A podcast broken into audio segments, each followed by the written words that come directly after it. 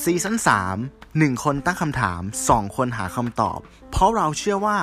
การต่อยอดทางความคิด จะนำมาซึ่งผลลัพธ์มากกว่าที่เราคิด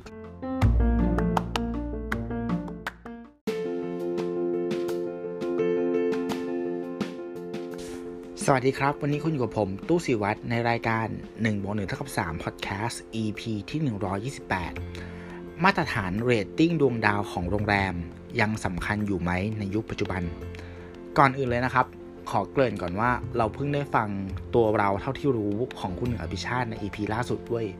แล้วรู้สึกว่าเขาเป็นกูดกายมากเลย เออ เป็น เป็น podcaster ที่แบบว่ามีความแบบ homey มีความอบอุ่น ใช้น้ำเสียงแล้วก็พูดคุยปฏิสัมพันธ์กับคนฟังอะเราก็รู้สึกว่า เฮ้ย เราสอบตกว่ะ เราดูแบบทำไมเราดูไม่กูดกายเหมือนเขาวะ ก็ ก็เลยจะบอกว่า คิดถึงคุณผู้ฟังนะครับ แล้วก็ขอให้ปีนี้เนี่ย เป็นปีที่ดีเนาะณนะวันอัดตอนเนี้ยก็ผ่านมาเกือบจะครึ่งเดือนของเดือนแรกของปี 2022 แล้ว ก็หวังว่าคุณผู้ฟังเนี่ย น่าจะมี New Year Resolution เนาะหรือหมุดหมายที่ตั้งไว้นะปีนี้ ก็ขอให้ยังทำได้นะครับ แล้วก็ทำต่อไป แล้วก็ประสบความสำเร็จกับสิ่งที่ตั้งเป้าไว้นะครับ สู้ๆครับเอาใจช่วย แล้วก็ขอให้มีความสุขให้ได้ในสภาวะที่มันวาวุ่นวุ่นวายที่เราประสบพบเจอกันทุกคนเนาะเพราะว่าต้นปีมานี้เราก็เจอหลายปัญหาแหละเรื่องฝุ่นเรื่องการติดเชื้อที่พุ่งขึ้น หมูก็แพง ไก่ก็แพง ไข่ก็แพง และอีกหลายๆอย่างก็น่าจะแพงตามขึ้นมา เนี่ยดูดิจะพูดแบบอุ่นๆ แล้วก็แบบ มึงก็จิกกัดอีกแล้วตู้ทำไมเนาะทำไม โอเคอะมาพูดถึงประเด็นที่คุณผู้ฟังอะ EP เนี้ยคุณผู้ฟังเขาถามเข้ามาในเรื่องนี้แหละ ซึ่งก็ถือเป็นอีกเรื่องหนึ่งเนาะที่รีเลทกับแบ็กกราวของผมที่เคยทำโรงแรมมา ณ ตอนแรกที่ฟังคำถามเนี่ย แล้วก็ แล้วก็ได้ทำการสอบถาม เพิ่มเติมเข้าไปว่า เออทำไมคุณผู้ฟังถึง ถึงยิงคำถามนี้เข้ามา ก็ได้คำตอบว่า ตัวคนถามเนี่ยเขาเป็นคนชอบเที่ยว แล้วก็มีประสบการณ์การเที่ยวเนี่ยค่อนข้างหลากหลายนะครับ ทั้งในไทยและต่างประเทศ สิ่งหนึ่งที่เขาเจอคือว่า เวลาไปเที่ยวโรงแรมอะเนาะตัวโรงแรมเนี่ยมันจะมี standard บอกอยู่ว่าอะอันนี้คือโรงแรมกี่ดาว1ดาว2ดาว3ดาว4ดาว5ดาว หรือถ้ามากกว่า5ดาวเนี่ยเขามักจะเรียกตัวเองว่าเป็นโรงแรมแบบ luxury hotels luxury collection แล้วสิ่งที่ผู้ถามเนี่ยได้ประสบพบเจอก็คือว่า พอไปเที่ยวเยอะใช่ไหมเขารู้สึกว่าถ้าเทียบแบบ Apple to Apple อะเอาโรงแรม 3 ดาว สัก 3 ที่มาประเมินอ่ามาประเมินเนี่ยรู้สึกว่า เฮ้ย มาตรฐานมันไม่คงเส้นคงวาวอะ่ะ เออทำไมโรงแรม A Service มันดีกว่าโรงแรม B วะทำไมโรงแรม C อาหารอร่อย ห้องพักดีกว่าโรงแรม A วะ มันดูแบบเป็นมาตรฐานที่มัน วัดผลไม่ได้หรือบางทีไปเจอบางที่เนี่ย มันก็ดูแบบเออไม่ตรงปก ไม่ไม่ตรงปก ไม่ตรงปกเนาะแล้วเขาก็รู้สึกว่าในยุคปัจจุบันเนี้ยการที่จะพักที่โรงแรมไหนเนี่ย ถ้าจองผ่านพวกแพลตฟอร์มที่รู้กันนะเนาะแบบพวก booking.com agoda หรือว่าแม้แต่ในเพจของโรงแรมหรือในบอร์ดต่างๆ เนี่ย มันก็มีการรีวิวนะครับ การให้เรตติ้งโดยผู้ใช้จริง อ่า คนที่ไปพักจริง ๆ แล้วก็มาให้คะแนน แล้วผู้ถามเนี่ยก็รู้สึกว่าไอการอิงจากคะแนนตรงเนี้ยคะแนนจากผู้ใช้จริงเนี่ยมันดูมีความน่าเชื่อถือมากกว่า พอพักเองไงพักเองรีวิวเองนักเลงพอ เออ ก็รู้สึกว่าเออ ในเมื่อเรตติ้งตรงเนี้ยมันน่าเชื่อถือกว่า แล้วไอเรตติ้งที่โรงแรมมันตั้งขึ้นมาเนี่ย มันจะยังสำคัญอยู่ไหมในยุคปัจจุบันที่ข้อมูลอะ มันส่งถึงกันหมด อ่า ผมว่าเป็นคำถามที่น่าสนใจนะ เออ เป็นคำถามของคนที่ที่เที่ยวจริง ๆ แล้วก็เริ่มรู้สึกไม่เชื่อถือกับมาตรฐานที่อุตสาหกรรมโรงแรมอะตั้งขึ้นมา ครับผม โอเค ขอตอบในแง่ของคนที่ทำงานโรงแรมแล้วกันแล้วรู้สึกว่าอย่างนี้ การที่โรงแรมเนี่ยมีเรตติ้งหรือมาตรฐานของตัวเองอะเรามองอย่างนี้เว้ย มันคือการที่ทำให้ทุกอย่างเป็นสากล เข้าใจไหมหมายถึงว่ามันทำให้ ทุกคนบนโลกอะมันคุยภาษาเดียวกัน ว่าอะโรงแรมสามดาวสี่ดาวห้าดาว มันจะมีเส้นบอกอยู่ว่าถ้าคุณไปใช้บริการโรงแรมระดับนี้เนี่ย คุณจะได้ประสบการณ์ประมาณนี้ อ่านี่แหละคือสิ่งที่สิ่งที่เรตติ้งของโรงแรมมันตั้งขึ้นมาเพื่ออย่างนี้ ซึ่งมันมันก็ไม่ได้มีแค่ในว่าแวดวงโรงแรมถูกไหมหมายถึงว่าถ้าเรามองกว้างๆเนี้ย อ่าอย่างเช่นไอเนื้อวัวอย่างเงี้ยใช่ปะวากิว A3 A4 A5 ใช่ไหมครับ มันก็เป็นการบอกระดับของ m a r b l y Score ใช่ไหมว่ามีมีไขมันแทรกขนาดไหนอย่างเงี้ย ผมว่าไอการให้เรตติ้งของของหลาย ๆ อย่างที่มันเป็นของที่เป็นสากลอะ มันควรมีเว้ยเพื่อให้เราเข้าใจง่ายว่า เออ เราซื้อไปเราจะได้อะไร แต่ถามว่า การที่คนถามเนี่ย คุณคุณคุณคุณคนที่ถามมาเนี่ยเขาไป experience แล้วมันไม่ตรงปกเนี่ย ผมว่ามันเกิดจากสองปัจจัยเว้ยอันดับแรกเลยก็คือว่าหนึ่งเลยต้องยอมรับว่า ณ ปัจจุบันอะตั้งแต่มีโควิดเข้ามา top top three ของอุตสาหกรรมที่รับผลกระทบโดยตรงในประเทศไทยนะ มันมีโรงแรมอยู่ด้วย ถูกปะโรงแรมการบินการท่องเที่ยวอะไรพวกเนี้ยมันโดนหนักหมด ฉะนั้นธุรกิจโรงแรมอะสิ่งที่เขาต้องทำเพื่อ survive เพื่อเอาตัวรอดอะ มันคือการปรับโครงสร้างข้างในเว้ยหนึ่งเลยเขาต้องปลดพนักงานออก พนักงานระดับล่างๆที่แบบเมื่อก่อนมีเงินจ้างพวก casual เงี้ยมาทำซึ่งส่วนใหญ่ casual เนี่ยเขาจะเป็นพนักงานที่อยู่ด้านหน้านะครับ ก็คือเป็นคนที่ปฏิสัมพันธ์กับลูกค้าโดยตรงเนาะอาจจะไลน์บุฟเฟ่ต์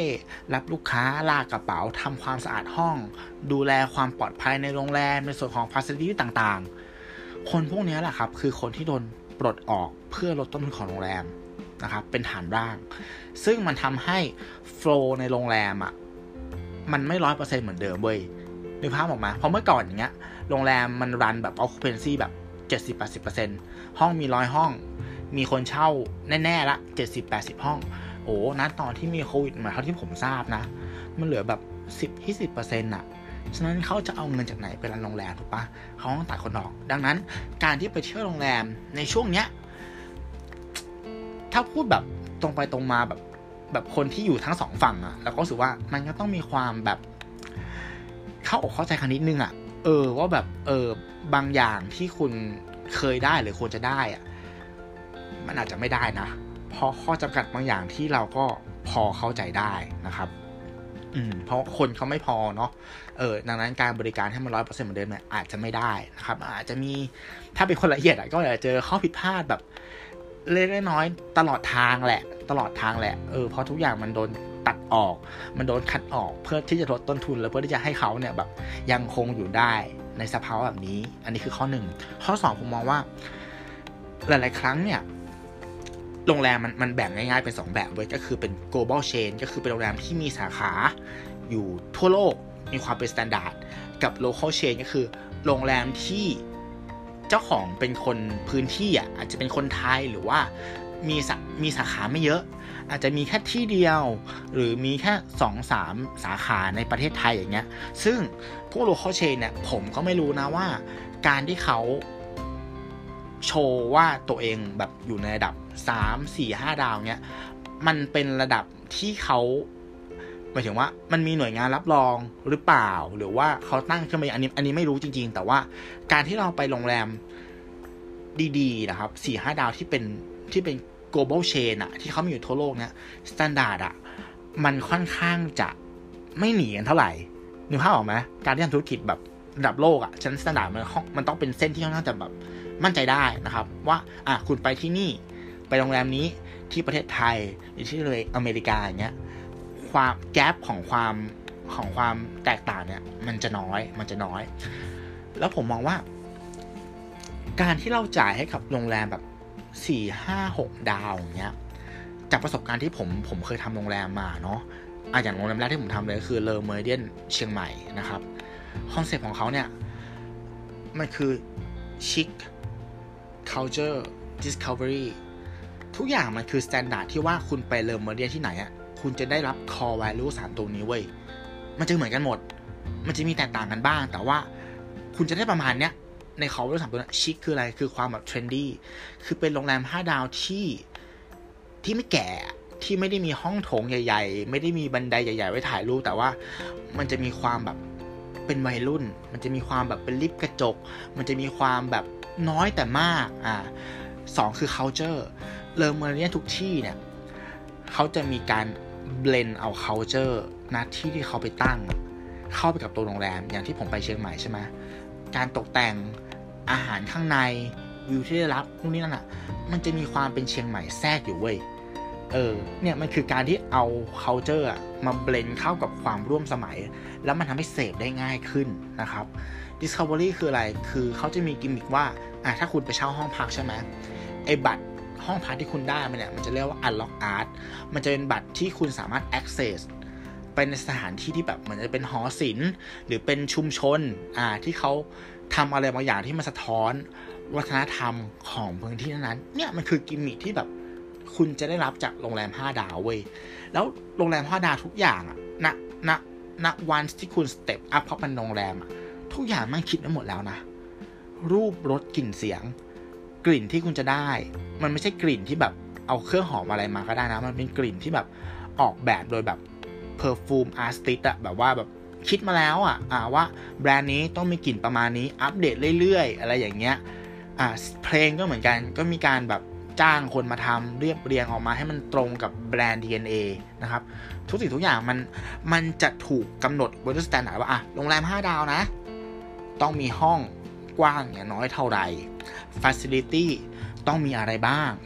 standard ที่ควรจะได้รับอะจะเป็นยังไงนะครับ ต้องเข้าชาร์จลูกค้ายังไง มีวิธีการพูดคุยกับลูกค้ายังไง มันจะเป็นเส้นที่เหมือนกับว่า เออ เราอะต้องอยู่เหนือเส้นนี้นะ ห้ามต่ำกว่านี้เพื่อถ่ายทอดประสบการณ์นะครับ ให้กับลูกค้าทุกคน แล้วผมมองว่าอย่างนี้ การที่โรงแรมมีเลตติ้งตรงเนี้ยมันไม่ได้เป็นผลดีแค่กับ ลูกค้าเว้ยมันเป็นผลดีกับคนที่อยู่ในองค์กรด้วย เพราะว่าณวันที่เราทำงานในองค์กรที่เป็นโรงแรม 5 ดาว เรารู้สึกว่าทุกครั้งที่เราต้อง handle หรือดีลกับลูกค้า เราไม่ได้ handle ในในความคิดที่ว่าคนเท่ากันอะรือเปล่าปะแต่เรา handle ด้วยความคิดที่ว่าเราคือ professional เว้ยเราคือ professional ในการส่งมอบประสบการณ์ ที่ดีสุดให้กับลูกค้า เออเหมือนมันเปลี่ยนความคิดเราอะนึกภาพออกไหมหมายถึงว่า การที่เราแบบ เราเหมือนเป็น brand ambassador ให้กับตัวโรงแรมเรา แล้วเรา proud ตัวโรงแรมเรา ดังนั้น การที่เราจะจัดการกับปัญหา มันจะมีวิธีคิดอีกแบบหนึ่งเนี่ยมันเป็นสิ่งที่ผมมองว่าบางทีอะโรงแรมทั่ว ๆ ไปที่เป็น local brand อะมันไม่สามารถปลูกฝัง mindset ตรงนี้ให้กับพนักงานของเขาได้เว้ย อันนี้เออก็เป็นส่วนที่ผมคิดว่ามันเป็นความสำคัญของของการให้เรตติ้งของโรงแรมที่แบบ อืมเขาสามารถทำได้แล้วมันมันก็เป็นผลดีกับทุกคนที่อยู่ในในในลูปนั้นในวงกลมวงนั้นแบบผู้มีส่วนได้ส่วนเสียทุกคนอะไรประมาณนี้ก็รู้สึกว่าแต่ถ้าถามว่าการ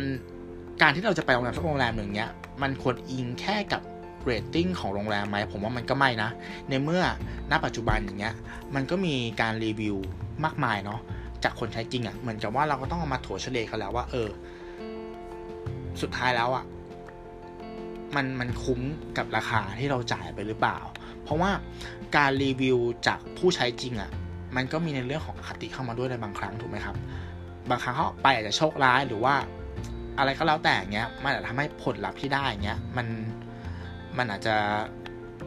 ไม่ไม่ตรงตามความเป็นจริงที่เกิดขึ้นก็เป็นได้นะครับ ก็ประมาณนี้นะ ถ้าถามผมผมคิดว่าเออ มันก็ยังเป็นเรื่องสำคัญอยู่นะครับ มันเป็นเรื่องที่มาทำให้ทำให้ คนทั้งโลกมันเข้าใจเหมือนกันอะใช้คำนี้กันเออแล้วอีกแง่นึงคือว่าเราอะเราเป็นเซลล์โรงแรมเว้ยเรารู้สึกว่าการที่เรารู้ position ตัวเองอะมันดีกับเราในการ คัดเลือกลูกค้าด้วย แล้วมันก็ดีกับลูกค้าในการคัดเลือกเราด้วย เพราะว่าถ้ามองในภาพกว้างอย่างเงี้ยการบริหารโรงแรมอะลูกค้าที่เป็นลูกค้าแบบครอบครัวอย่างเงี้ยหรือเขาเรียกว่า leisure group อย่างเงี้ยจริง ๆ แล้วอัตราส่วนอะมันอาจจะแค่ประมาณแค่สักสิบหรือ 20%ก็ได้นะของโรงแรม และส่วนที่เหลือเนี้ยมันจะเป็นลูกค้า corporate ลูกค้า government ลูกค้า tour series ลูกค้า wedding ซึ่งลูกค้าพวกเนี้ยเขาจะมองการจองโรงแรมอะในอีกมุมหนึ่งเว้ยเขาจะมองจาก budget เป็นหลักว่าอะเขาจะมีกลุ่มประชุมมาที่โรงแรมใช่ไหมหรือเขาจะมาแต่งงานที่โรงแรมเนี้ยเขาถือ budget มาเท่าไหร่ การมี rating star นั่นแหละมันจะเป็นตัวที่คัดกรองได้ว่า เออเงินมีเท่านี้มันแมชกับโรงแรมกี่ดาวในเดสติเนชันนี้เนี่ยครับมันจะคุยง่ายว่าอะผมกำเงินมาสามพันอย่างเงี้ยผมผมนอนโรงแรม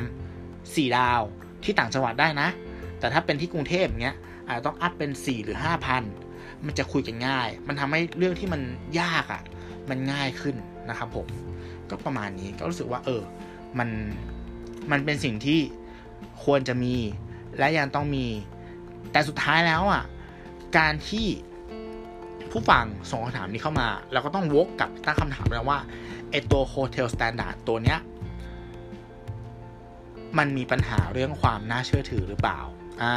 เราจะทำอย่างไรให้มันกลายเป็นมาตรฐานที่น่าเชื่อถือได้สำหรับทุกคนเนาะเออมันมีการตรวจ มันมีการประเมิน มันมีการทดสอบเข้มข้นแค่ไหน ในการที่จะได้ไอตัวใบประกาศตรงนี้มาว่าอะคุณคือโรงแรม 3 ดาวนะ 4 ดาวนะ 5 ดาวนะ อันนี้มันเป็นเรื่องที่ผมแบบยังไม่ได้มีความรู้เนาะว่าพอเสร็จ หลังม่านมันเป็นยังไง แต่ว่ามันก็ควรจะทำให้มันดูแบบเออเป็นสากลนะครับ แล้วก็น่าเชื่อถือนะครับผมก็ประมาณนี้ ก็หวังว่า EP นี้จะเป็นประโยชน์กับคุณผู้ฟังเนี่ยไม่มากก็น้อยนะครับ ติดตามรับชมรายการของเราได้ในทุกช่องทางไม่ว่าจะเป็น YouTube Spotify Apple Podcast Anchor แล้วก็แพลตฟอร์มของเราครับ ใน 2 ช่องทาง Facebook และ b l o g d i t มีคำถามอะไรติชมอะไร ถามเข้ามาครับ เรารอตอบอยู่สำหรับวิชีหน้าจะเป็นเรื่องอะไร รอรับฟังกันนะครับ วันนี้ผมตู้สิวัตรขอลาไปก่อน สวัสดีครับ